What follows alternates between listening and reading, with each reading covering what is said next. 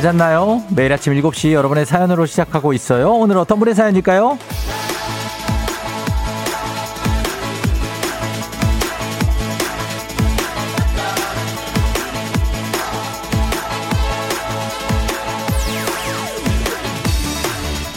K1261990님 오랜만에 새벽 출근했어요. 근데 왜 이렇게 사람이 많죠? 이야 부지런한 사람 참 많네요.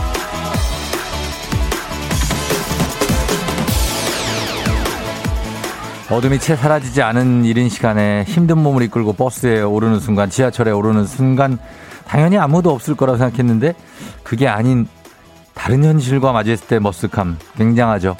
이미 나보다 먼저 하루를 시작한 이들에게서 알게 모르게 묘한 위로, 아니면 응원?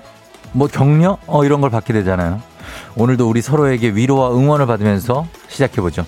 12월 15일 수요일 당신의 모닝 파트너 조우종의 FM 대행진입니다.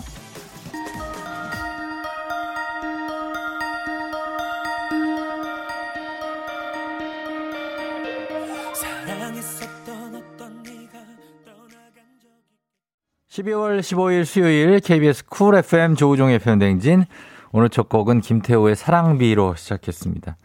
네, 오늘 비가 약간 오는 그런 아침이네요. 오다 말다 하네요. 음, 6608님이 짬뽕이 땡기는 부슬부슬 비 오는 아침이에요. 좋은 아침 달려봅니다.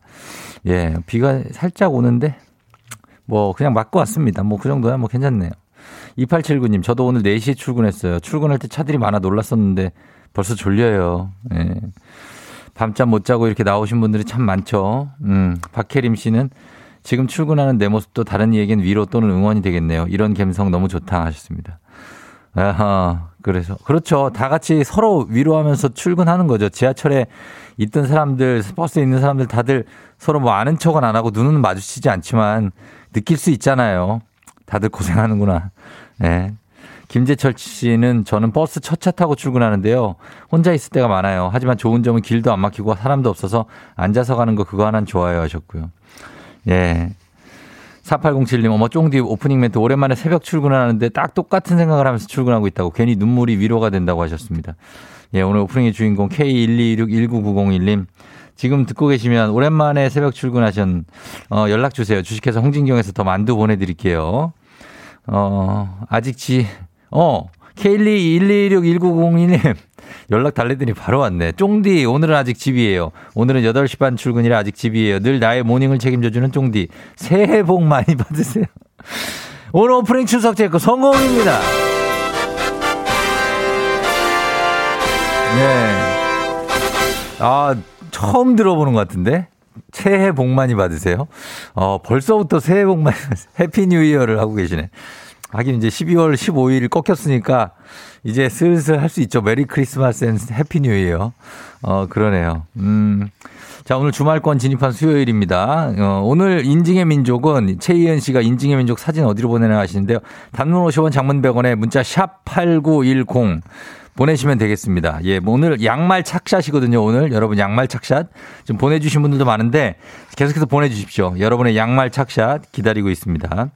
자, 주말이 오는데 도 우리가 또, 어, 우리는 가만히 있을 수 없죠. 오늘 초중고 퀴즈 애기야 풀자 오늘 참여해 주시면 기본 선물에다가 15만원 상당의 기능성 베개를 얹어서 드리도록 하겠습니다. 예, 괜찮죠? 예, 이 정도면 주말권에 어떤 진입의 기쁨들, 예, 그거 만끽하기에 충분합니다. 이제 주말권입니다. 그럼요. 단문 50원 장문백으로 문자 샵 8910 여러분 문자 많이 보내주시고요. 콩은 무료니까 계속해서 보내주시기 바랍니다. 자, 날, 날씨 알아보죠. 기상청 연결합니다. 기상청에, 아, 광태야!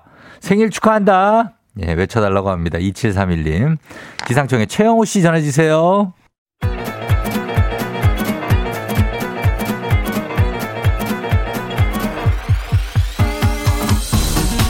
아, 아, 아, 마이크 테스트요? 어, 들려요? 그래요. 행진이 이장인데요. 지금부터 행진이 주민 여러분들 이제 소식 전해드려 가시오. 행진이 단톡이요.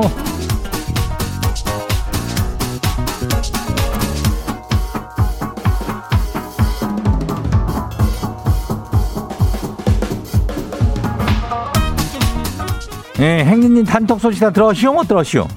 예, 못 들었시오? 이슈, 이슈. 어, 이슈. 오늘 이슈, 이슈. 오늘 인증이 맨종 오늘 저기 양말 착샷이요. 예? 어, 뭐 양말들 뭐시는지 한번 보내봐요. 그래요. 장문, 어, 100원이, 예, 장문 100원이, 어, 단문 50원이, 문자 샤퍼고 89106, 예. 이슈 이슈 했는지 대본에 아무것도 없어서 갑자기 당황했슈. 자, 그럼 행진이 단독 한번 봐요.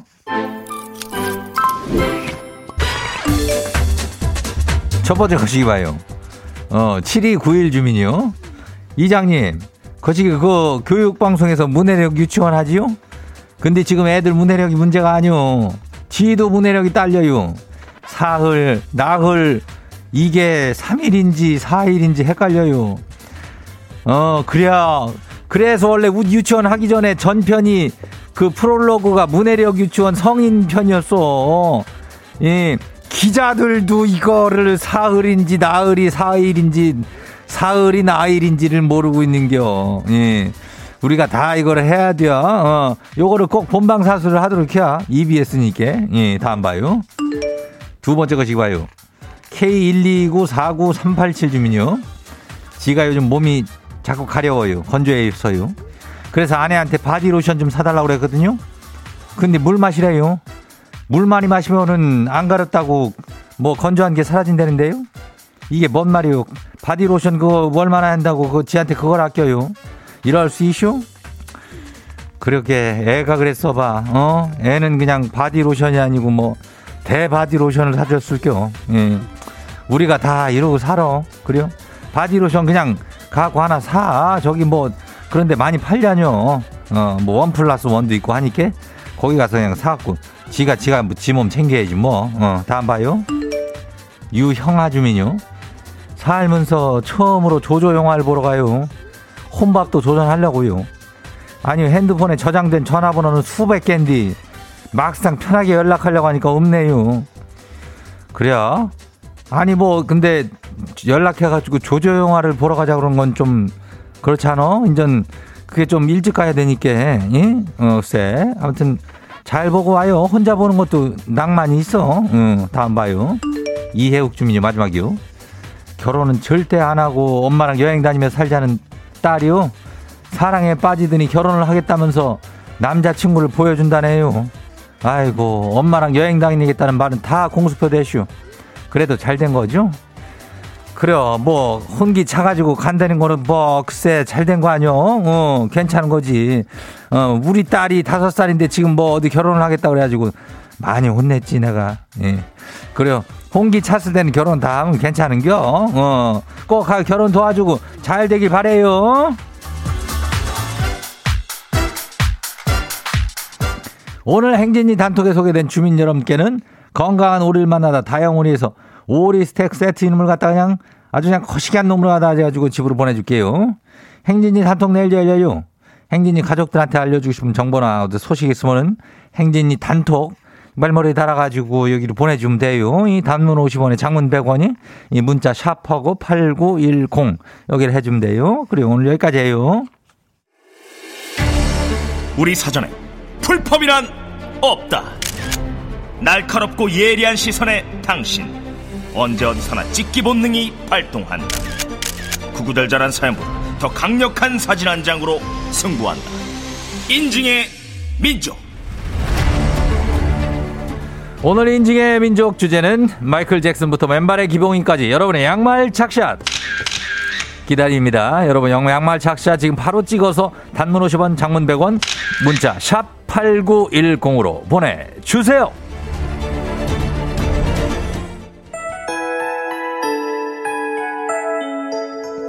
조정석 좋아 좋아.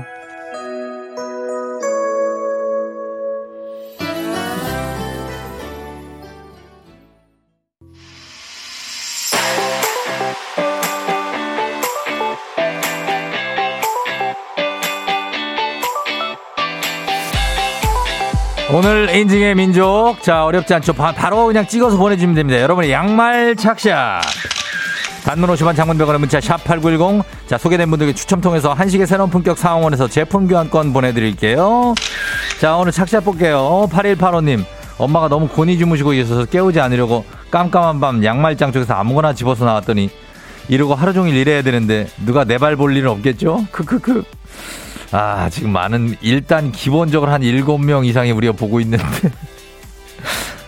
아, 이게 뭐지? 아니, 일단은 발가락 양말이거든요? 근데 색깔이 분홍, 빨강, 노랑색 토끼가 있어요. 등, 발등에 노랑색 토끼가 있고, 분홍에다가 흰 줄무늬에다가, 이것은 그냥 회사에서 신을 사, 양말이 아닌데, 이거 신고 어떻게 버틸려고 그러지? 굉장합니다. 하트가 한 20개 정도 찍혀 있는 양말. 아, 요거 진짜 압권입니다. 일단, 일단 합격. 자, 두 번째.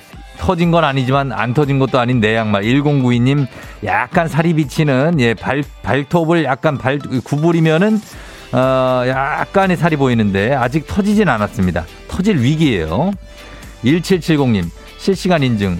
오늘은 딱 내 주제, 구멍난 양말 신고 출근 중입니다. 주변에서 쳐다보는 건 제 양말 때문이겠죠? 하셨는데, 아, 어디 기대고 계신데 양말이 엄지발가락 부분이, 예, 구멍이 동그랗게 났네요. 살이 나왔는데, 어, 이게, 음, 아디땡인데, 어, 여기 이렇게 됐네. 괜찮습니다. 뭐, 요 정도 같은 경우는 이제 신발로 가려줘야죠, 빨리. 아, 근데 운동하고 계신 것 같은데, 아, 문제가 좀 있습니다. 양말을 벗고 운동을 하시는 것 같은데. 1885님, 아, 1885님도 거의 이거는 사람이 아니고 이거는, 어, 거의 감자튀김 양말인데요. 어, 사무실 인싸가 된다고 합니다. 이걸 신으면. 양말이, 어, 무릎까지는 기본적으로 거의 허벅, 장단지 무릎까지 오는데 죄다 감자튀김입니다. 예, 예, 감자튀김이에요. 아, 굉장합니다. 7088님, 도트무늬 양말 애정이에요. 그날의 코디에 따라 깔별로 신어주는 센스. 도트무늬 양말이 다섯 종류가 있습니다. 아, 굉장하네요. 그리고 크리스마스 양말 신, 신으신 녹색과 빨강색이 섞여 있는 줄무늬. 예쁘네요, 이거는. 9160님. 아, 그리고 54, 542, 524727님은 바쁘다 바빠 현대사의 무늬만 같으면 짝짝이 아니죠 하셨습니다. 같은 무늬에 다른 색깔의 양말을 신고 오셨고요. 어, 양말들, 예. 이건 뭐지? 3687님. 이게 양말이에요? 양말, 이게 뭐지? 어, 엄지발가락 부분만 하나 나뉘어져 있고 나머지가 합쳐져 있는 벙어리 양말입니다. 뭐 이런 양말이 있어요? 오, 신기하네. 자, 그리고 아침부터 7675님 발등에 털을 봤거든요, 제가. 아, 이거 좀 안 되는데. 발등에 털이란 양말 착용했다고 하시는데 맨발로 오시고 털을 제가 봤어요. 오늘 저의 하루를 이렇게 하실 겁니까? 음. 자, 무좀 때문이 아니라고 합니다. 발가락 양말을 신는 분들이 꽤 많네요. 2139님, 예쁘죠 하셨는데 색색깔로 발가락 양말이 포장이 되어 있습니다. 아, 굉장합니다. 이분들께 저희가 사원에서 제품 교환권을 한식의 품격 보내드리도록 하겠습니다. 아, 굉장한 양말들이 아주 많네요. 음, 무난한 양말을 신는 분들도 많아요. 그러나 아까 첫 번째, 아, 그 감자튀김과 그 첫 번째 양말 굉장했습니다. 오늘의 인증의 민족 이거였습니다. 자, 내일 함께할 인증의 민족 주제 0130님이 추천하신 휴대폰 배경 화면이나 톡 프로필입니다. 인증 사진뿐 아니라 인증 주제까지도 받으니까요. 여러분 보내주세요. 내가 인증하고 싶은 게 있다. 인증의 민족 앞으로 주제 보내주시면 됩니다. 단문 50원 장문 100원의 문자 샵 8910이에요. FM 대행진에서 드리는 선물입니다. 겨울의 설레임 알펜시아 리조트에서 숙박권과 리프트 이용권 당신의 일상을 새롭게 신일전자에서 미니밥솥 개인생활 방역 퓨어오투에서 휴대용 팩솔리드 세트 닥터들의 선택 닥터스웰스에서 안붓기 크림. 수분 코팅 촉촉헤어 유닉스에서 에어샷 U. 올린 아이비에서 이너뷰티 균질 유산균. 촉촉함을 훔치다. 버텍스몰에서 대마 종자유 바디크림. 아름다운 식탁 창조 주비푸드에서 자연에서 갈아 만든 생와사비. 무너진 피부 장벽 강화엔 앤서 나인틴에서 시카 판테놀 크림 세트. 온 가족이 즐거운 웅진 플레이 도시에서 워터파크 and 온천 스파 이용권 특허 균주를 사용한 신터액트 유산균. 건강지킴이 비타민하우스에서 Alaskan cod liver oil. 온가족 유산균 드시모네에서 드시모네 365 판촉물의 모든 것 유닉스 글로벌에서 패션 우산 및 타올. 한식의 새로운 품격 사홍원에서 간식 세트. 문서서식 사이트 예스폼에서 문서서식 이용권. 헤어기기 전문 브랜드 JMW에서 전문가용 헤어드라이어 대한민국 면도기 도르코에서 면도기 세트 메디컬 스킨케어 브랜드 DMS에서 코르테 화장품 세트 갈배사이다로 속 시원하게 음료 첼로 사진 예술원에서 가족 사진 촬영권. 천연 화장품 봉프레에서 모바일 상품 교환권. 판촉물 전문 그룹 기프코, 기프코에서 텀블러 세트.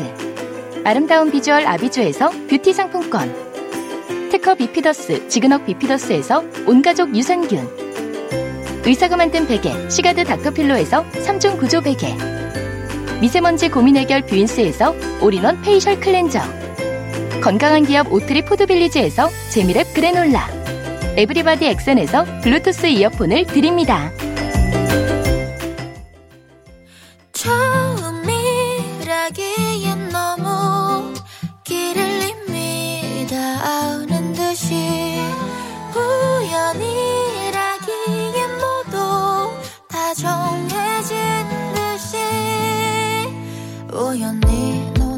이즈의 해픈 우연 1부 끝곡이에요. 잠시 후 애기야 풀자로 다시 돌아올게요.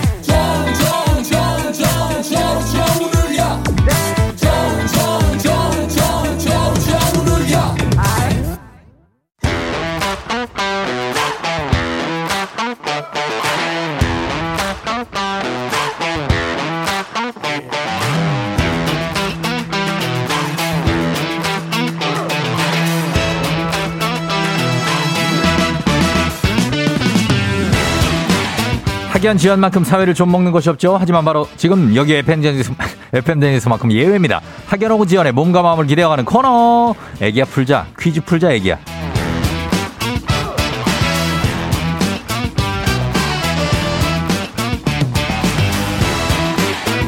학연 지연의 숟가락 살짝 얹어보는 코너입니다. 애기야 풀자 동네 퀴즈. 정관장의 새로운 이너케어 화애락 이너제틱 스킨바디와 함께합니다.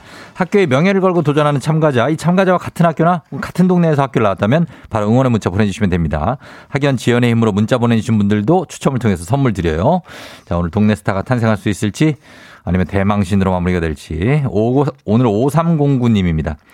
쫑디 새해 복 많이 받으세요. 퀴즈 풀고 싶어요 하셨습니다. 자, 새해 복 많이 받으세요. 두 번째 들었습니다, 오늘. 자, 봅니다. 이분은 어떤 분이지.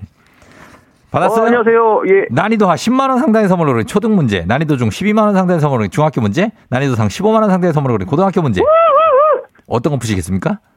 고등학교 문제 풀겠습니다. 고등학교 문제 선택해 주셨습니다. 어느 고등학교 나오신 누구신가요?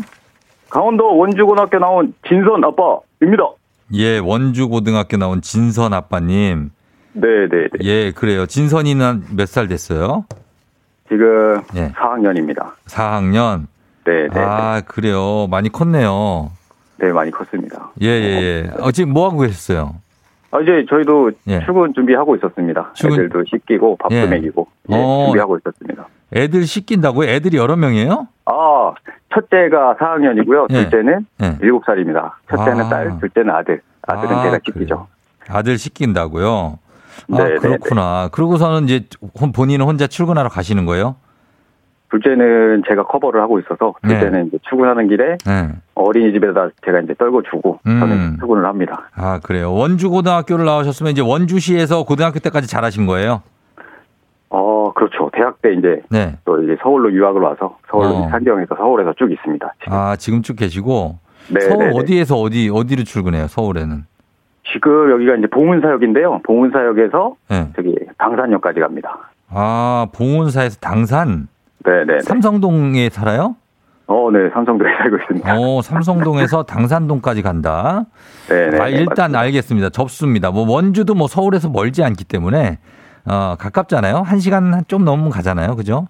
맞습니다. 네, 그러니까 알겠습니다. 자, 원주 고등학교 나오시고 삼성동에서 당산역까지 출근하시는 봉은사역에서 출근하시는 진선 아빠입니다. 자, 문제 한번 풀어볼게요.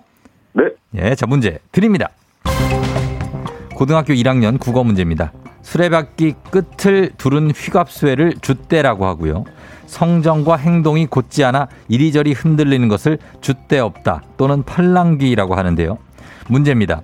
펄럭거리는 귀하면 떠오르는 동물 바로 코끼리죠. 그렇다면 코끼리를 삼킨 보아뱀 그림으로 유명한 이 소설은 무엇일까요? 보기 드립니다. 1번 아기 코끼리 덤보, 2번 나의 라임 오렌지 나무, 3번 어린 왕자. 코끼리를 삼킨 네네네. 보아뱀 유명한 아기 코끼리 덤보, 나의 라임 오렌지 나무, 어린 왕자. 제가 좀 헷갈리는데, 아, 1번인가요? 어, 아, 3번인 것 같은데. 3번! 3번이요. 어린 왕자. 네, 네. 확실합니까? 아, 이거는 확실한 것 같습니다. 예, 3번 어린 왕자. 정답입니다. 예, 좋았어요. 화이팅! 화이팅, 예. 지금 가족들이 다 듣고 있어요? 어, 저, 예, 예, 와이프하고, 예. 애들, 둘째는, 시- 첫째는 씻고 있고요. 어. 둘째는 옆에서 같이 듣고 그 있습니다. 가족도 한번 화이팅 좀 해달라고 그래요. 오, 예, 알겠습니다. 한번 화이팅 해달라고. 화이팅을 자, 와이프, 화이팅! 해- 했어요? 예. 여기. 어, 그래, 그래. 다들, 어, 예, 예. 다들 있네. 네, 다 있습니다. 예. 아, 아버지 랭킹이 집에서 4위죠, 4위. 아, 또 어쩔 수 없이 사입니다. 예.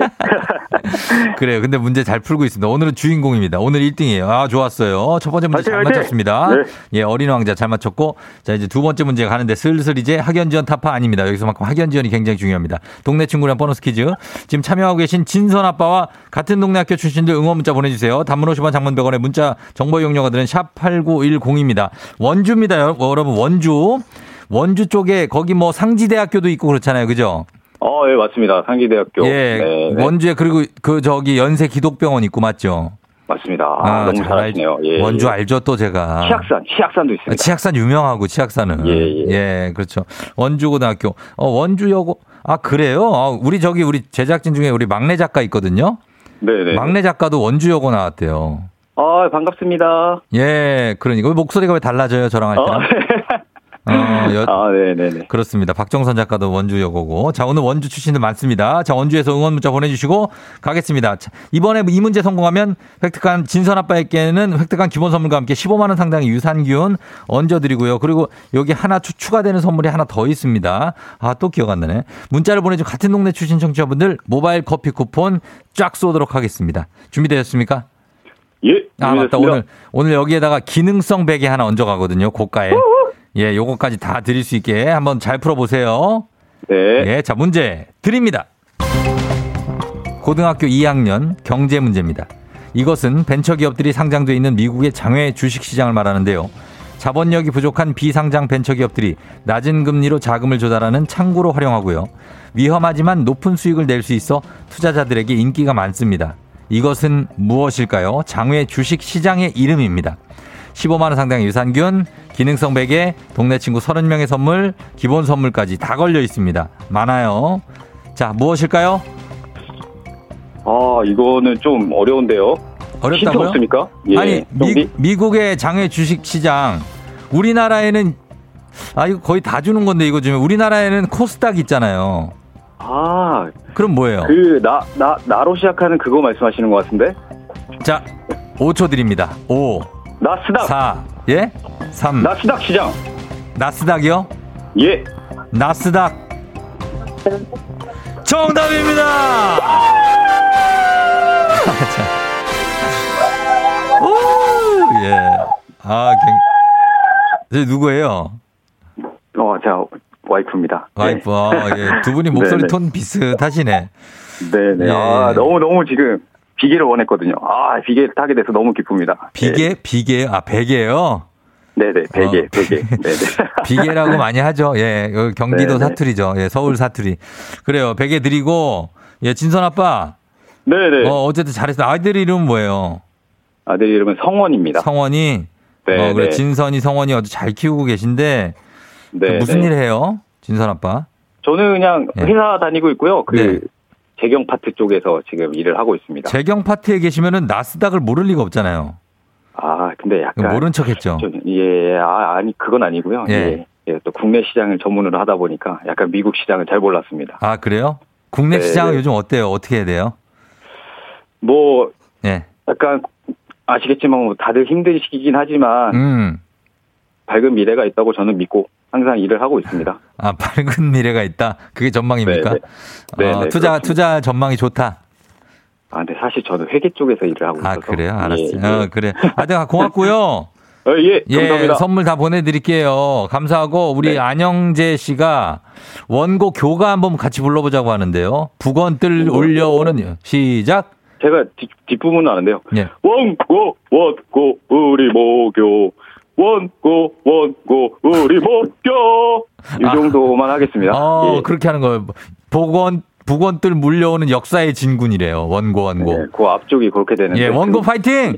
화이팅! 화이팅! 예, 치악산 전기를 받아서 갑니다! 안녕! 고맙습니다. 안녕! 예, 예. 안영재 씨가 보내주셨고요. 원고 교가 원고 원고 이렇게 하는구나. 원고가 어, 많이 들어봤는데 원고. 자 그렇습니다. 4257님 와 드디어 원주가 나왔네요. 저는 북원여고 나왔어요. 파이팅 하셨고요. K121528호님 깍 원고? 전 상지여고 나왔어요. 원고면 공부 잘하셨네. 퀴즈도 잘 맞추리라 믿어요 하셨고요. 4185님, 원주 진광고등학교 나왔다고 하셨고, 8497님, 저도 원주고등학교 화이팅이요. 1334님, 와, 드디어 강원권인가요? 공기 좋고 물 맑고 인심 좋은 원주 살아요. 화이팅. 원주 도시던데. 4424님, 전원주 씨 열렬한 팬입니다. 저도 어떻게 안 될까? 아, 전원주 씨 팬이라서 여기서 묻어간다, 선물을. 원주, 원주, 전원주. 나 원주요. 어, 되, 된다. 오케이. 돼요. 요 됩니다. 8610님. 와, 저희 고향 원주가 나오다니. 원주 출신은 똑똑합니다. 아자 화이팅 하셨는데. 원주 출신 분들이 진짜 똑똑해요. 그냥 똘똘하십니다. 예. 자, 이분들께 모두 다한 예, 선물 다 드립니다. 그러면서 바로 다음 문제로 넘어가도록 하겠습니다. 자, 다음 문제 갑니다. 가볍지만 든든한 아침 포스트 오고 코코볼바와 함께하는 오고오 퀴즈. FM 댕진 가족 중에서 5세에서 9세까지 어린이라면 누구나 참여 가능한 오고오 노래 퀴즈입니다. 오늘은 9세 이순 이준열 어린이가 오고오고 노래 퀴즈 불러줬습니다. 준열 어린이 노래 듣고 노래 제목 보내주세요. 정답자 10분 추첨해서 선물 드립니다. 9살이니까 잘 부를 겁니다. 짧은 건 50원, 긴 건 100원, 문자 샵 8910, 콩은 무료입니다. 준열이 나와주세요. 너 심술나서 장난친 거지.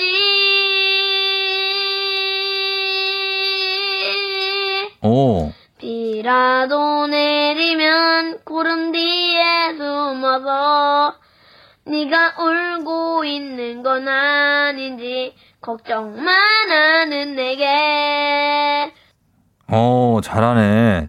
어, 잘 부르는 이 노래. 아, 자, 단 한 가지 코를 좀 풀고 불렀으면은 아주 느낌이 좋았을 것 같다는 생각이 드는데 일단 잘했습니다. 다시 한번 들어봅니다. 준열이 다시 불러주세요.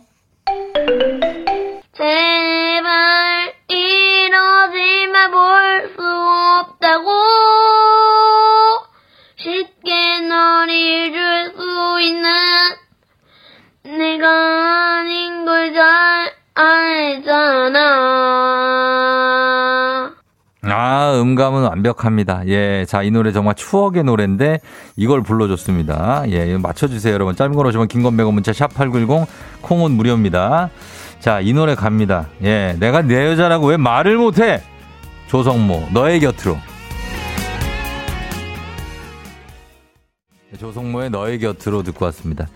자, 아, 추억이 돋네요. 예, 이번 노래 과연 제목이 뭘지. 오늘 정답 뭐죠?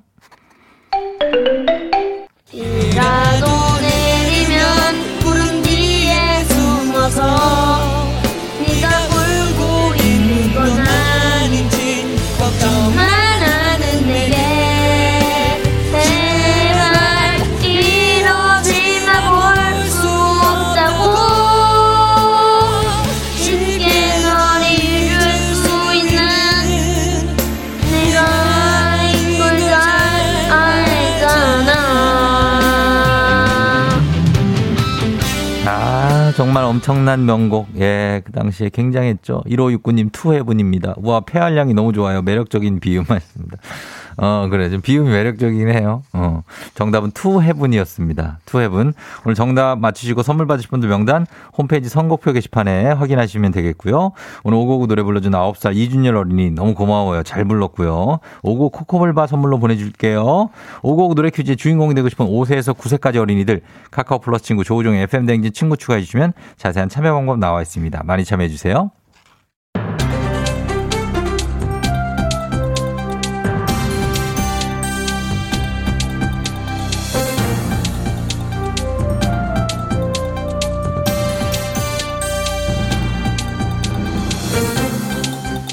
안윤상의 빅마우스 저는 손석회입니다. 인구동태 코호트 데이터베이스 분석 결과에 따르면 국내에서 출생한 1983년생과 1988년생은 각각 76만 9천 명, 63만 3천 명이라지요. 그런데 나이로는 5살 차이지, 차이지만 이들에게서 엄청난 차이가 나타나는 현상이 있다지요. 안녕하십니까 박영진입니다. 83년생과 88년생 사이에서 나타나는 현상. 개그 프로그램을 유난히도 좋아하는 개그 성향이 뭐 이렇게 다를까? 아니지요. 개그는 뭐 전 세대가 다 좋아하지만은 30대 초반일수록 그러니까 83년생보다는 88년생에게서 결혼을 하지 않는 현상이 두드러지는 것으로 나타났다지요. 2019년 조사 기준으로 83년생은 국내 거주자 중 66.9%인 절반 이상이 결혼을 했는데요. 이에 비해 88년생은 36.9%만 결혼을 했지요. 두 집단 간 혼인율 격차는 30%포인트나 벌어졌는데요. 안 돼! 아, 예, 안녕하세요. 김원현인데요. 30대 초반이 결혼을 안 하는 거 지금 단순 결혼을 하고 안 하고의 문제가 아니잖아요. 혼인율이 줄어들잖아요. 그럼 출산율도 줄어들고 출산율이 줄어들잖아요. 인구 감소로 이어지고 어, 이, 이 안 돼. 맞습니다. 결혼을 안 한 한 사람들 가운데서도 출산율 격차는 벌어졌지요. 혼인을 한 83년생 가운데 82.9%는 자녀를 출산했지만 혼인을 한 88년생은 61.4%만이 자녀를 낳아 두 집단 간 이미 21.5%포인트나 차이가 나지요. 혼인율과 출산율 간의 격차가 크게 벌어진 이유는 경력 단절 통계를 통해 비춰볼 수 있는데요.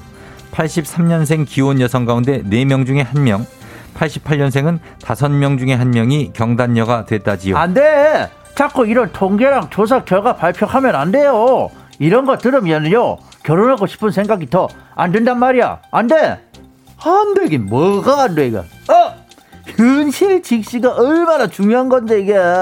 결혼해서 좋을 게 뭐야? 어디 아나운서 양반이 대표로 세 개만 말해봐. 하나, 하나, 둘, 셋, 자, 해봐. 어, 없나 봐, 이거. 아니. 대답을 못하고 있어. 아이고, 이런데 어떻게 결혼을 하겠어. 아이고, 두야, 안 돼, 아이고, 다음 소식입니다. 방역 패스 확대 적용으로 백신 접종 여부를 알 수 없는 안심콜과 수기 명부 절차는 폐지됐지요. 대신에 별도 절차 없이 개인 QR코드 확인으로 간편해졌는데요. 안녕하세요. 서울 뚝배기 주- 국민 아버지 주연이가 났요. 간편해졌다니 누가 간편해졌대? 누구야? 이 QR코드를 띡 하고 한 번에 패스하니까 간편하지요. 자식이 막 QR 코드는 스마트폰에서만 되는 거잖아. 지금 폴더폰인 우리는 어떻게 하느란 말이야? 노년층 10명 중에 6명은 스마트폰 없는 거 몰라? 그리고 저 스마트폰이 있다고 해도 말이죠. 전화를 걸고 받는 거 외에는 일체 사용을 안 해서 모른다 이 말이죠. 근데 어딜 들어가서 발급을 받으면 됩니까? 예, 폰에서 그 본인 인증을 하고 QR코드를 발급받으시면 되지요. 아, 그럼 이 폰이 내 폰이다 이렇게 본인 인증 하라는 거잖아. 예. 근데 이 폰이 내 폰이 아니고 우리 아들 명이면은 이거 우리 아들이 인증을 해줘야 되는 거야? 뭐야? 아, 그렇다면은 본인 백신 패스 적용이 쉽지가 않지요. 어, 그러면 접종기관이나 주민센터에서 발급받은 종이 접종 증명서를 지참하고 다니시는 것도 하나의 방법이지요. 또 사시는 구의 주민센터에서 접종 완료 스티커를 발급받아 신분증에 붙이고 다니는 것도 대체 가능하고요. 미접종자의 경우 PCR 검사 음성 결과가 담긴 휴대폰 문자나 종이 증명서로 인증이 가능한데 종이 증명서의 경우에는 신분증도 함께 제시해야 하지요.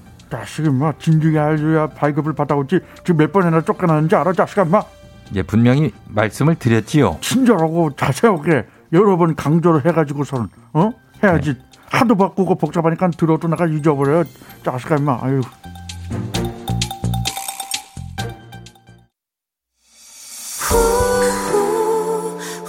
다비치 매일 크리스마스 듣고요. 저는 잠시 후에 8시 다시 돌아올게요.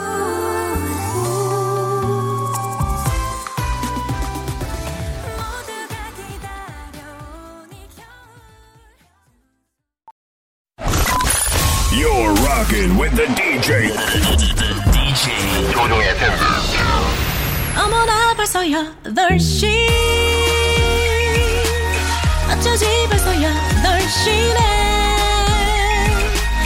회사 가기 싫은걸 알고 있어 getting feeling 어쩌지 벌써 8시 승객 여러분의 팬댕진 기장 조우종입니다. 안전에 완전을 더하다 티웨이 항공과 함께하는 벌써 더 쇼. 자, 오늘은 독일로 떠나보도록 하겠습니다. 주말권에 진입한 수요일 아침 상황 기자에게 바로바로바로바로바로바로 알려주시기 바랍니다. 단문 50원 장문백원의 정보 이용료가 드는 문자 샵 8910 콩 무료입니다. 자 그럼 비행기 이륙합니다. 갑니다. Let's get it! 아, 예, 예, 예, 예. 이명범 씨, 오늘만 출근하면 남은 연차로 목금 쉬네요. 출근길이 행복할 뿐입니다. 부럽습니다. 문태호 씨, 오늘 점심 메뉴로 김치 볶임 부침개가 나왔으면 좋겠어요. 김치 부침개 치, 먹고 싶다. 선물 드립니다. Let's get it.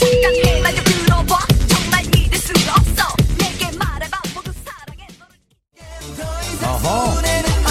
K1234 2333-169님 하드렌즈 세면대에 흘려보내 제대로 안 보이는 상태로 출근해야 유유유유유유유 잃어버리면 안 되는데 특히 하드렌즈를 조심해야 됩니다 0407님 모처럼 일찍 나왔는데 폰을 두고 와서 다시 들어가요 일찍 나온 날은 꼭 이러더라 물건 다 잘 챙기시기 바랍니다 Let's get it come on 달립니다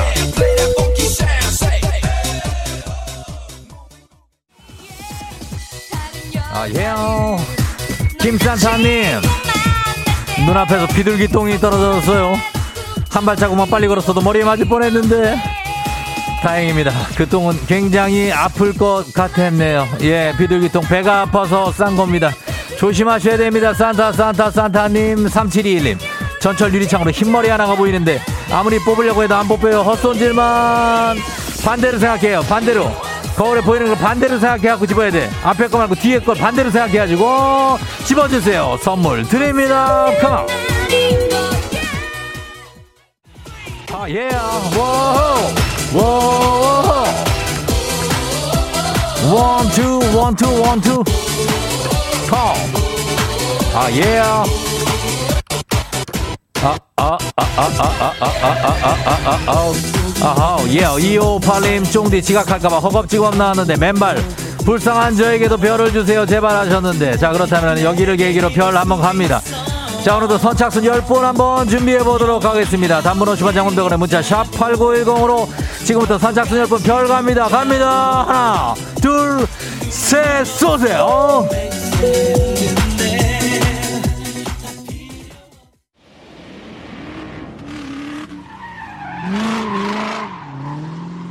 FM 대행진 버스 타시오. 독일의 뉘른베르크에 도착했습니다. 여기는 세계의 유수의 엄청난 자동차 업체들이 극한의 상태까지 차를 몰아붙이면서 테스트를 하는 곳으로 유명한 엄청난 자동차 트랙입니다.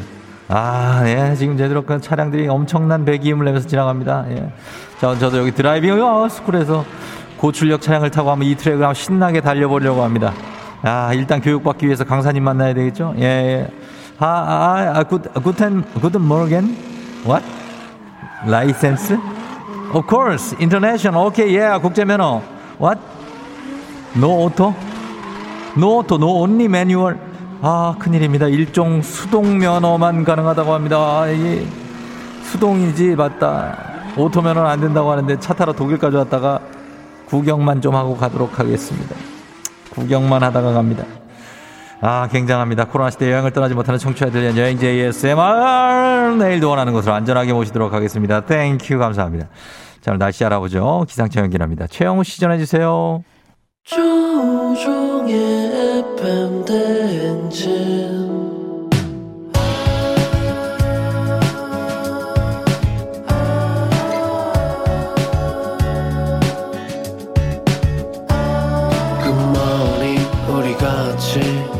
꿈꾸며자 행진 서로의 이야기를 나누며 조종의 FM 대행진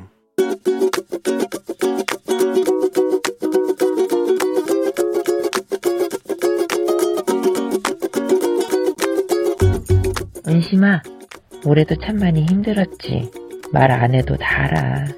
매일 아침 6시에 일어나 소밥 주고, 고3, 예비 고3 두 아들 등하교 시키고, 집안일 하랴, 인근에 사시는 양가 부모님 챙기라 애썼어. 이장 싸먹으라고 남편이 바쁠 때면 덩달아 바삐 움직이며 마흔일 챙기느라 수고했고, 헌데 살은 왜 안 빠지는 거니? 2021년도 이제 한 달여 남았는데 열심히 운동해서 앞자리 좀 바꿔보자. 건강을 위해서. 은심아, 사랑한다. 옴무의 밥만 잘 먹더라 듣고 왔습니다. 예. 아, 그래요. 오늘 나에게 쓰는 편지 주인공은 어, 매일 아침 정말 콩 게시판에 찾아오시는 애청자 변은심 님이었습니다. 음, 은심아 하시면서 고3에 예비 고3에 챙기느라 고생했다. 음. 그리고 또 어, 이장님 사모님이라고 그러신 것 같은데. 어, 그래서 굉장히 또 바쁘시고 또 살도 앞자리 좀 바꾸자고 어, 하시는데 그래요. 진짜 올해 고생 많으셨어요, 진짜. 어, 이것저것 하시느라고 금방 갔죠? 예, 애심 씨가 마지막에 사랑한다 하는데 코끝이 찡해진다고 하셨습니다. 어, 그러니까요. 근데 또 밥만 잘 먹더라. 애심, 어, 은심 씨. 어, 그러니까. 애, 애심 씨 가지고 은심 씨입니다. 예, 살좀 찌면 어때요? 찌면 어때요? 이렇게 잘했는걸요. 하셨습니다. 강순자 씨가. 아, 그래요. 어, 건강하셨으면 좋겠고요. 예, 우리 은심 씨도 앞으로도 계속해서 콩에 글 남겨주시고요. 남은 12월 여러분의 나에게 쓰는 편지로 꾸며집니다. 2021년을 되돌아보면서 나에게 하고 싶은 얘기. 요쯤 되면 너무 달리면 앞으로 달리면 안 됩니다. 요쯤 돼서 뒤를 한번 되돌아볼 필요가 있어요, 여러분. 사람은 그렇죠? 그래서 카카오 플러스 친구 조우종 FM 대행진 친구 추가하신 후에 거기에 나에게 쓰는 음성 파일 여러분 전송해 주시면 됩니다. 자, 저희는 범블리 모닝 뉴스 시작할게요.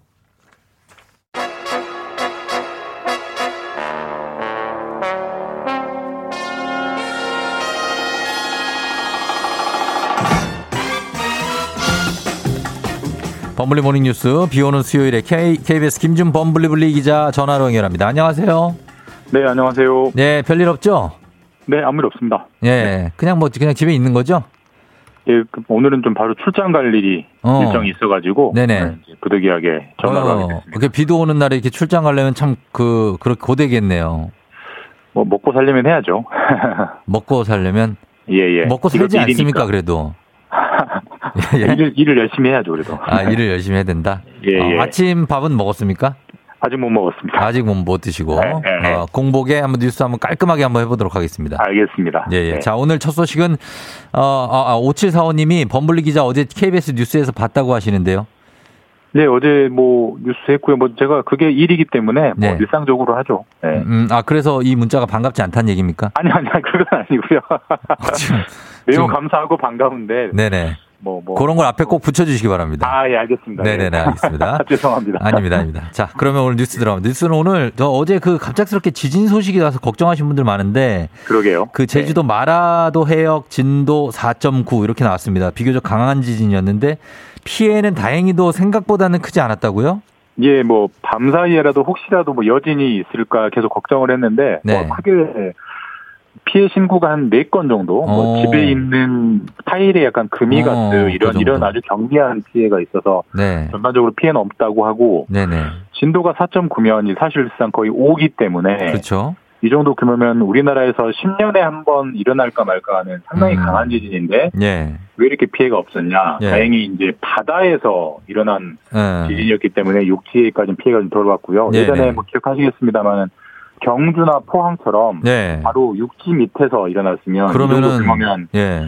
꽤큰 피해가 있었을 텐데 그쵸. 상대적으로 다행이었습니다. 어, 그래서 일단 다행이지만 보통 지진이 한 번 일어나면은 여진이라고 해서 여진이 뭐 어떻게 1년 지속되는 데도 있고 막 그렇잖아요. 예, 그리고 이게 네. 여진일 수도 있고 아니면 이제 이게 전조고 진짜 본격적인 지진은 나중에 올 수도 있는 거고 알 수가 어, 없거든요. 실제로 아까 말씀드린 경주, 포항 2016년, 17년이었는데 예.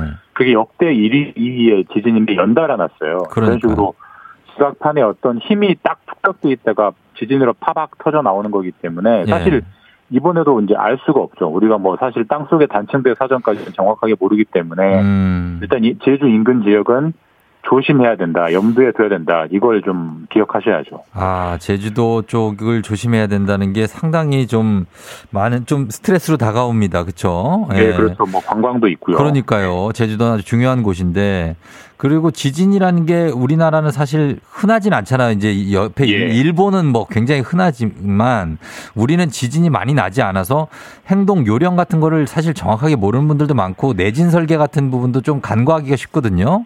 그렇죠. 사실 예. 이 행동 요령이 굉장히 그 유형별로 다양한데 네. 제가 한번 이렇게 여쭤볼게요. 만약에 지진이 났을 때 네.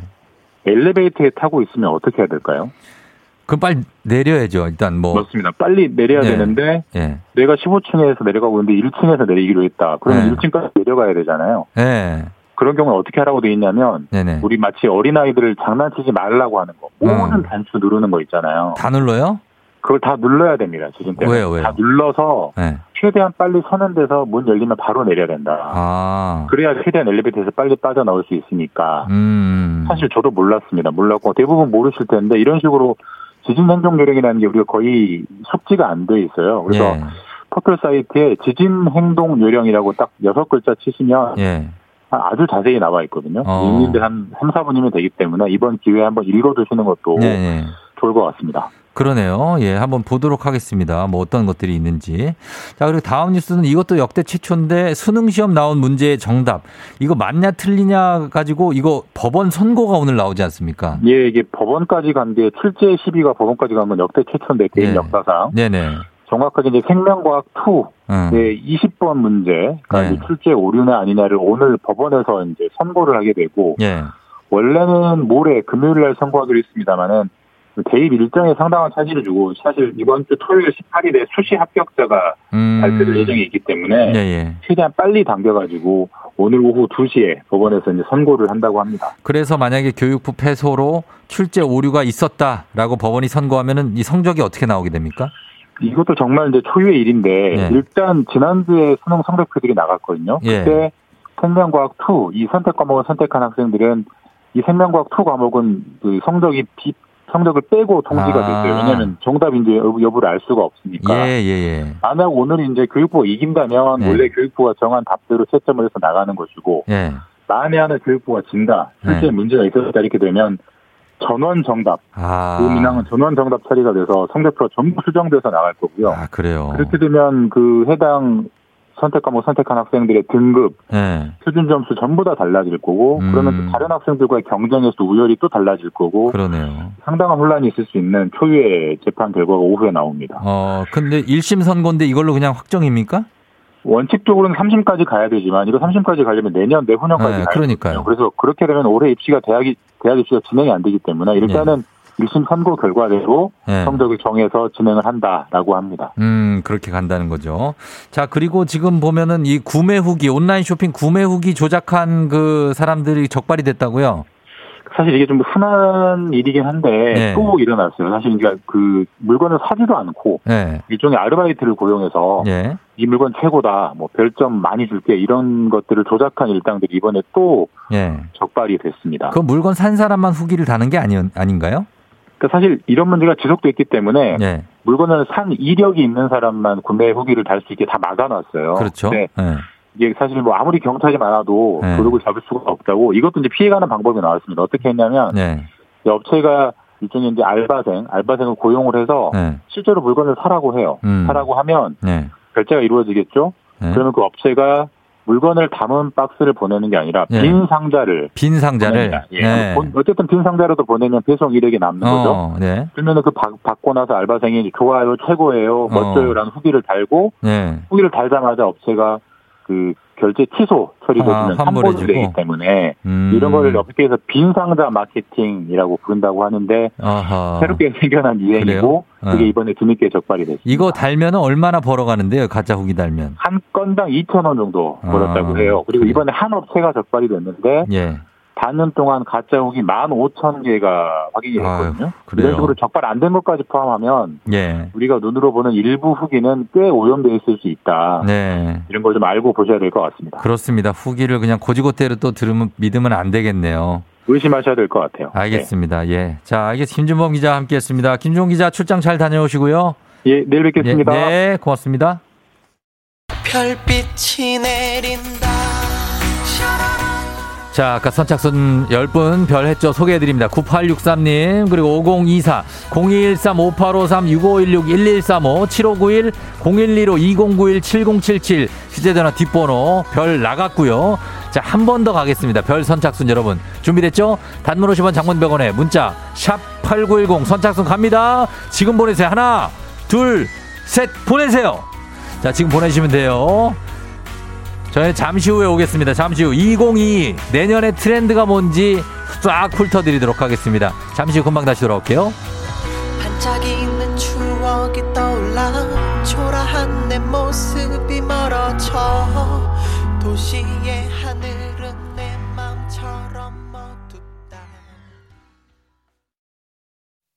기분 좋은 바람에 진해지는 feeling 들리는 목소리에 설레는 good morning. 너에게 하루 더 다가가는 기분이 어쩐지 이젠 정말 꽤 괜찮은 feeling yeah. 매일 아침 조우종의 FM 댕진. 별빛이 내린다 자, 조우종의 팬댕진 8시 30분 함께하고 있습니다. 여러분, 선착순 10명 제가 별 쏜다 그랬죠? 쏩니다. 예. 3814님, 문자가 가는 거가? 조우종 씨 한마디만 해보세요. 신미선, 넌 정말 잘하고 있다. 울지 마. 쓰담, 쓰담. 예, 미선 씨 잘하고 있어요. 예, 그리고 4579님, 4800, 3183. 자, 번호 갑니다. 8236님, 9422. 9380-4108 2년 전 문자 보내고 번호 보내고 포기한 열혈 경청자 중 1인 커피도 싫습니다. 읽어만 주세요 하셨는데 커피까지 드리겠습니다. 3246님 3810님까지 10분 커피 드립니다. 예, 굉장하죠? 드리면서 민기야, 민기 생일 축하한다. 예, 6935님. 자, 저희는 음악 한 곡 듣고 와서 계속해서 오늘 2022 트렌드 한번 만나보도록 하겠습니다. 2022년 이민년은 검은 호랑이의 해입니다. 라이프 앤 타임 호랑이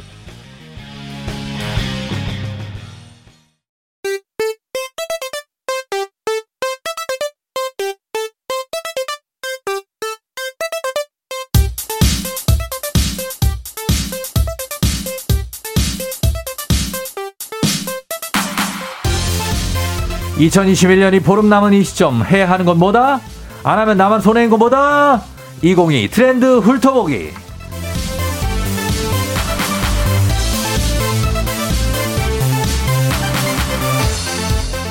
내년 내년 트렌드가 뭐라고 했지? 2022년 어떻게 흘러갈지 또 무엇이 바뀔지 이분과 함께 알아보도록 하겠습니다. 베스트셀러 트렌드 코리아 2022 공동저자 상명대 경제금융학부 이준영 교수님 어서 오세요. 네, 안녕하세요. 예, 반갑습니다. 숨 좀 쉬세요. 예, 아침이라 좀 정신 없죠? 많이 막히더라고요. 예. 어, 그 짧은 한마디에 어, 많은 회한이 느껴집니다. 예, 괜찮아요. 괜찮습니다. 지금 뭐 전혀 늦은 것도 아니고요. 네. 딱 시간 맞춰서 오셨어요. 네. 예, 그렇습니다. 자, 그래서 오늘 함께 하도록 하겠습니다. 어, 역사쌤 어디 가셨냐고 하시는데 오늘 일이 있으셔가지고 못 나오셨고 저희가 계속해서 만날 수 있습니다. 최태성쌤, 큰별쌤, 어, 또 그리워하시는 분들이 많아서. 자, 그러면 매년 이맘때쯤이면 이제 이 책이 나오잖아요. 내년 트렌드 책. 네. 저도 해나마다 보는데 어, 예측하고 분석하는 게 이게 어떤 식으로 분석 예측을 하는지 우리 이준영 교수님이 설명을 좀 부탁드릴게요. 네, 기본적으로는 이제 이 트렌드 정보 같은 것들을 수집하고 리포팅하는 네. 트렌드 헌터분들이 각계 각층에 음. 전문가분들이 좀 계세요. 네네네. 그래서 그런 데이터 같은 것들이 이제 계속해서 네. 쌓이고 그런 부분들은 이제 우리 전문가분들이 네. 같이 분석을 하거든요. 어. 또 거기에 대해서 이제 또 객관적인 어떤 신뢰성을 담보하기 위해서 네. 이런 빅데이터 분석 같은 것들 뭐 음. 이런 것들도 같이 진행을 하기도 합니다. 어, 그래요. 각, 분, 각 분야의 전문가들 그리고 빅데이터 분석 기관 네. 이렇게 합해서 이렇게 트렌- 트렌드를 예측을 하는 건데 어떻습니까? 작년부터 지금 거의 뭐 2년째 이어지는 이 팬데믹 상황 트렌드 예측이 좀 빗나갈 수도 있을 것 같아요. 이런 사- 상황 때문에 어때요? 아무래도 이제 그 팬데믹이라는 게 굉장히 유동적이죠. 네. 불확실하고 그렇죠. 계속 이제 포스트 코로나 포스트 코로나 이렇게 얘기했었는데 네. 요즘에는 이제 위드 코로나라고 하고 그렇죠. 또 엔데믹이라고 해서 거의 이제 풍토, 풍토병처럼 어, 자리 잡을 수 있다라는 네네네. 이런 전망이 또 많이 나오고 있습니다. 그러네요. 이런 부분들을 좀 감안을 해가지고 네. 예측을 해야 되는 부분이 있어서 음. 상당히 이제 유동적인 부분이 많이 있죠. 음, 좀 쉽지는 않고 그럴 것 같아서 오늘은 저희가 어, 트렌드 코리아 2022의 공동저자 상명대 경제금융학부 이준영 교수님 다가오는 2022 트렌드를 교수님과 함께 미리 한번 살펴보도록 하겠습니다. 여러분도 좀 궁금한 점, 뭐, 그러니까 내년에는 왠지 이게 좀 트렌드가 될 것 같은데 어떠냐, 어, 느낌이 온다 이런 게 있으시면 어, 이준영 교수님한테도 도움이 될 거예요. 그죠? 네, 그렇습니다. 여러분이 주시는 게 단문 50원 장문 100원 문자 샵 8910으로 무료인 콩으로 여러분도 보내주시면 좋을 것 같습니다. 자, 본격적으로 시작해 보겠습니다. 오늘은 어, 책에서 선정한 2022 트렌드가 뭐 많지만 그 중에서 어, 몇 가지만 다루, 다뤄보도록 하겠습니다. 2022 첫 번째 트렌드. 나노 사회 취향과 관심사는 더욱 잘게 쪼개질 것이다. 여기 나노는 그 10억 분의 1이라는 뜻의 그 나노 맞습니까? 네, 나, 맞습- 나노미터 할 때. 네, 맞습니다. 예, 예. 보통 원자나 분자 단위를 측정할 때 쓰이는 단위거든요. 그렇죠. 그래서 그만큼 잘게 쪼개진다라는 그런 의미를 어. 담고 있는데 우리 사회가 네네. 그만큼 잘게 쪼개지고 음. 또 개인화되고 원자화되고 있다. 예. 뭐 이런 의미를 또 담고 있습니다. 그렇군요. 이 이유는 예. 사실은 이제 그동안 뭐 1인 가구가 이제 확대가 되고 음. 이- 이제 개인화나 원자화 트렌드가 예. 굉장히 이제 메가 트렌드처럼 자리 잡아왔었는데 그렇죠. 지금 이제 코로나 19라는 상황 자체가 이런 상황을 더욱더 가속화시키고 어. 있다는 거죠. 맞아요. 예. 거리를 두게 되고 그렇죠. 그리고 생각보다 1인 가구가 너무나 많다는 걸 우리가 깨닫게 되고. 그렇습니다. 예. 그래서 이제 특히 우리 마스크를 쓰잖아요. 네네. 그러니까 서로 간에 이제 소통이라는 게 음. 좀잘안 된다는 부분이 있어요. 그 소통이 안 되는 게 사람이 이제 말 소리가 전달되는 거 플러스 네. 뭐 여러 가지 표정이 나와야 되는데 눈빛만으로는 표정을 예측하기가 쉽지 않죠. 그렇죠. 사람이 이제 얼굴 근육이 굉장히 잘 발달해 있거든요. 예, 예. 우리 이제 언어적 커뮤니케이션 플- 플러스에서 음. 이런 비언어적인 이런 몸짓이나 제스처나 표정에서 그렇죠. 이 의사소통을 하는데 이런 부분이 상당히 단절이 돼 있다는 거죠. 어, 맞아요. 네, 그래서 이런 부분이 이제 반영이 되고 음. 더욱더 개인화되고 원자화되는 트렌드가 음. 좀 가속화된다 이렇게 볼 수 있고요. 예, 예.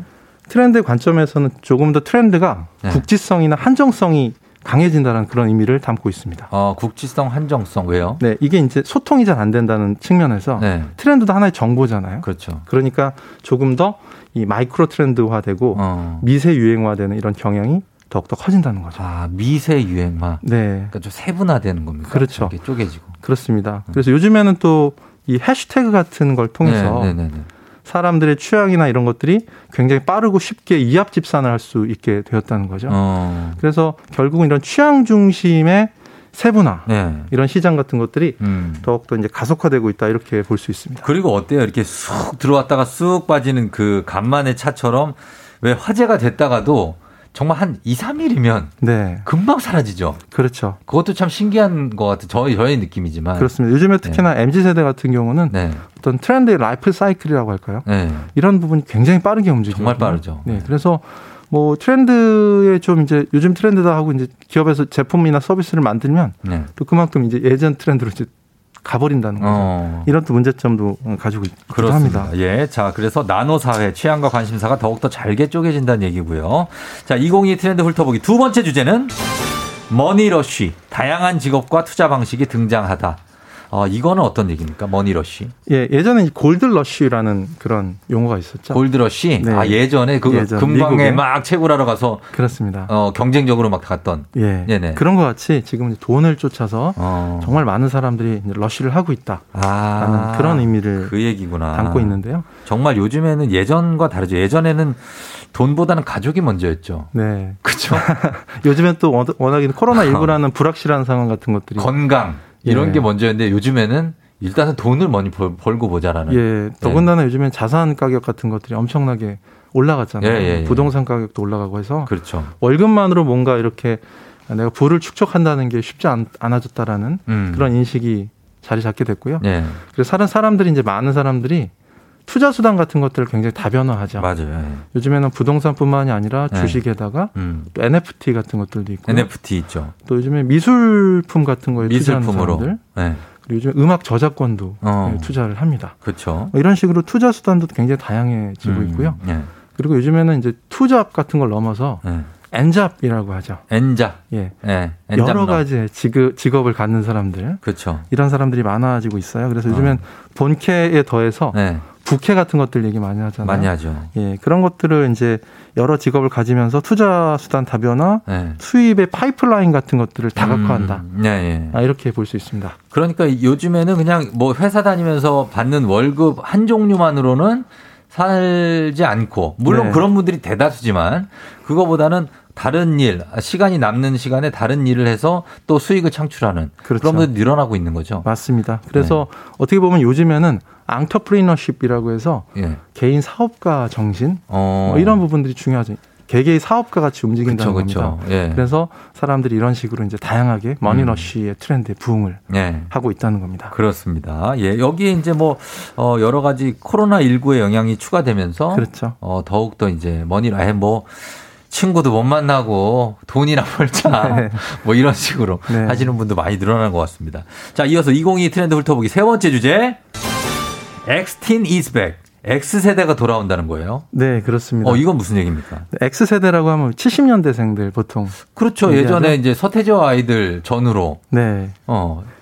그 X세대요? 그 맞습니다. 다시 봤어요? X세대가 중요해진다라는 그런 의미를 담고 있거든요. 혹시 이분들의 그 사람 숫자가 많아서 그런 거 아닙니까? 기본적으로 맞습니다. 진짜 많죠. 네, 4050이 사실은 인구 비중으로 볼 때는 가장 정말 많은 많죠. 비율을 차지하고 있고요. 예, 예. 또 하나 중요, 중요한 거는 인구 그 중위 인구라는 개념이에요. 음, 네네. 중위 인구는 뭐냐면 100명을 줄을 세웠을 때 가운데 있는 사람의 연령을 얘기하는 거거든요. 예, 예. 지금 현재 우리나라의 중위 연령은 몇 살이에요? 거의 44세에 가까 만 44세. 44세가 딱 중간 연령이에요. 예, 딱 지금 중간 연령에 예전이면은 네. 이제 애 아빠에다가 장년층 아니에요. 그렇습니다. 44세면. 네. 근데 요즘은 그냥 젊은이죠, 뭐. 그렇습니다. 44세. 예전에 이제 90년대 초중반 네. 그때 중위 연령이 서른 서른 살 정도였습니다. 어? 그래요? 예, 그 그래서 예전에- 10살이 이렇게 길어졌네. 그렇습니다.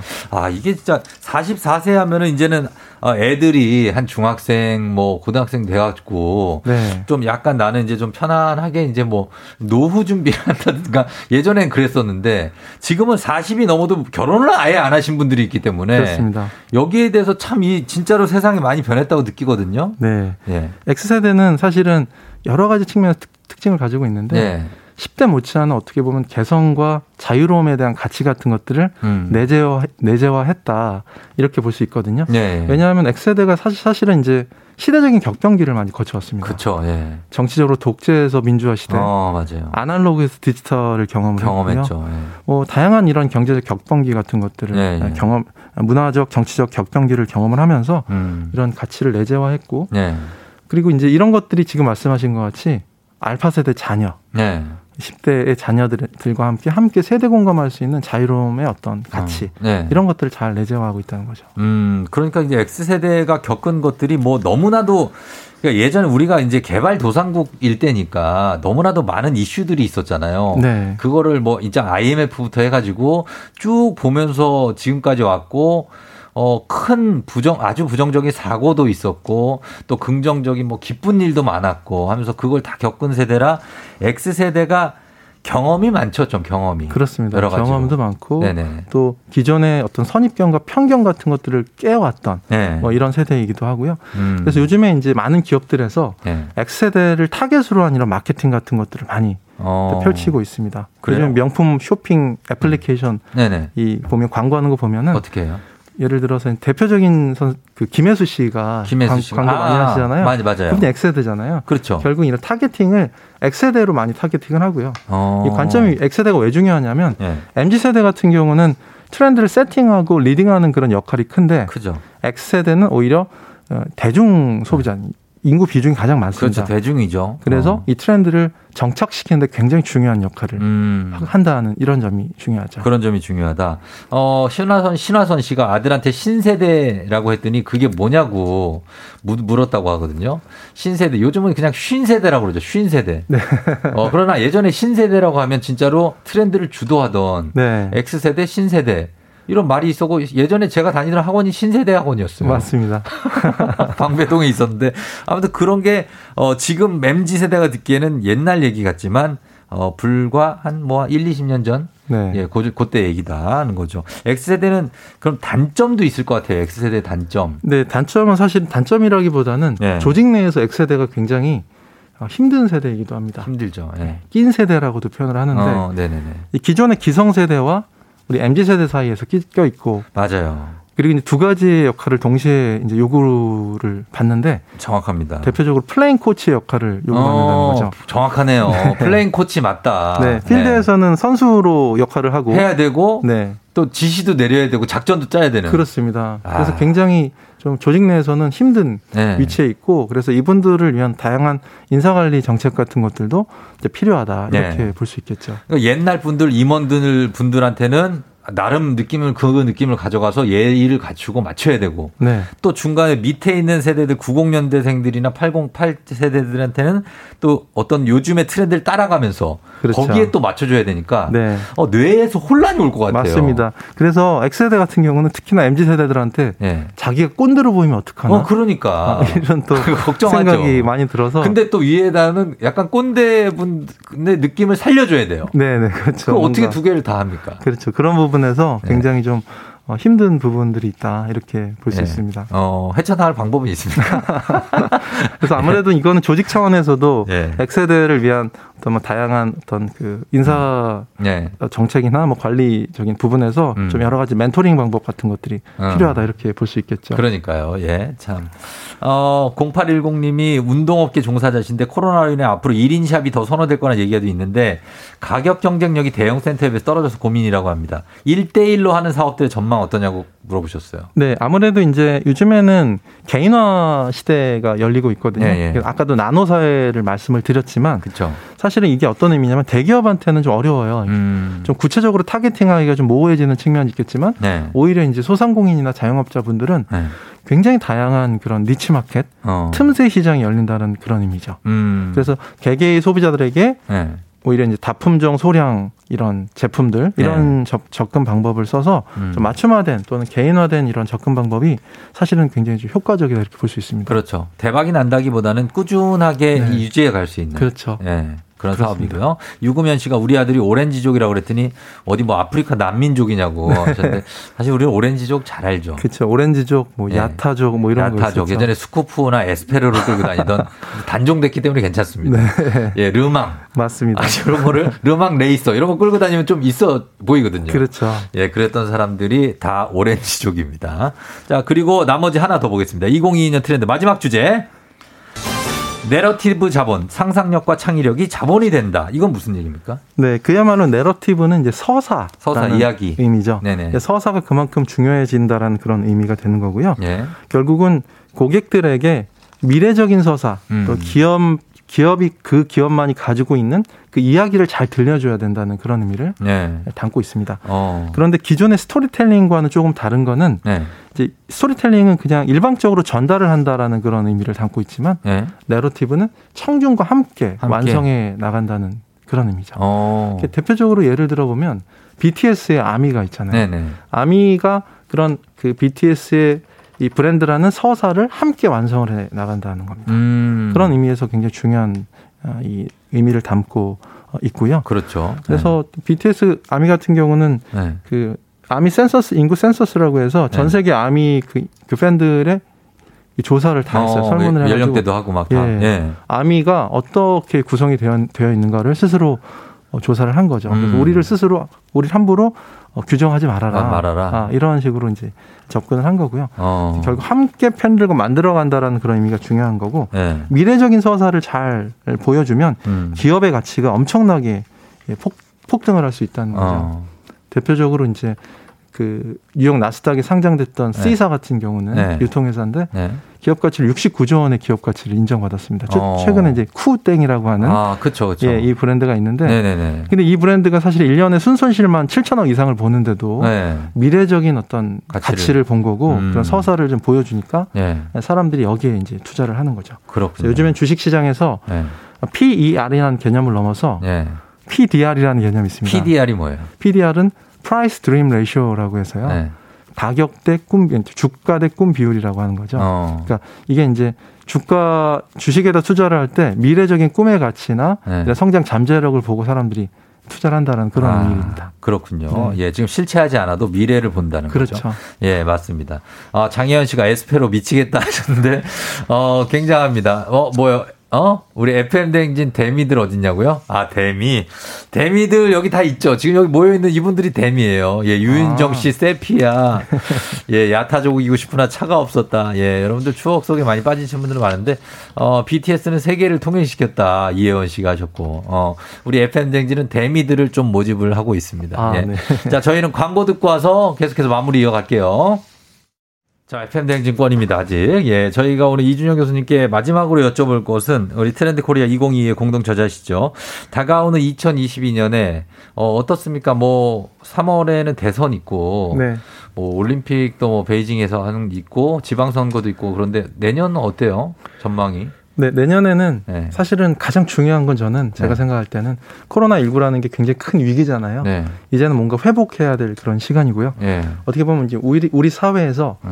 연대와 협력이라는 가치가 음. 사실은 대단히 중요하게 예, 대두가 될 겁니다. 네, 네. 그래서 서로 요즘에 그래서 ESG 경영이라든가 친환경이라든가 음. 이런 것들도 그런 맥락 맞아요, 맞아요. 이거든요. 네. 그래서 뭔가 이제는 사회의 여통 통합이라든가 음. 아까도 소통이 단절되고 있다고 말씀드렸는데 네, 네. 소통을 회복해서 앞으로 좀 더 좀 더 이제 연대와 협력의 어. 이런 가치를 높여야 되겠고요. 네. 지금 과- 시점에서는 우리가 silver lining이라는 단어를 한번 기억했으면 좋겠습니다. Silver lining. 예, 뭡니까? Silver lining은 네. 이제 먹구름 뒤에 가려진 그 은빛 어. 광채, 네. 그 희망을 가리키는 거거든요. 예, 예. 우리가 비행기 타고 올라가면 막 그 비 오고 그래도 네. 뚫고 올라가면 하얀 파란 하늘이 펼쳐지잖아요. 그렇죠. 그런 것 같은 silver lining이라는 그런 음. 희망을 좀 가지고 우리가 네. 뭔가 연대와 협력의 가치를 음. 좀더 중요하게 기치를 높게 네. 들어야 되겠다 이런 알겠습니다. 생각을 합니다. 예, 손 놓지 말고 계속해서 좀 달려가야 될 것 같습니다. 네. 예, 오늘 이준영 교수님 감사하고요. 저도 마무리를 하겠습니다. 여러분, 어, 오늘 수요일, 비 오는 수요일 마무리 잘 하시고 시작 잘 하시기 바랍니다. 오늘도 골든벨 울리는 하루 되시길 바랄게요.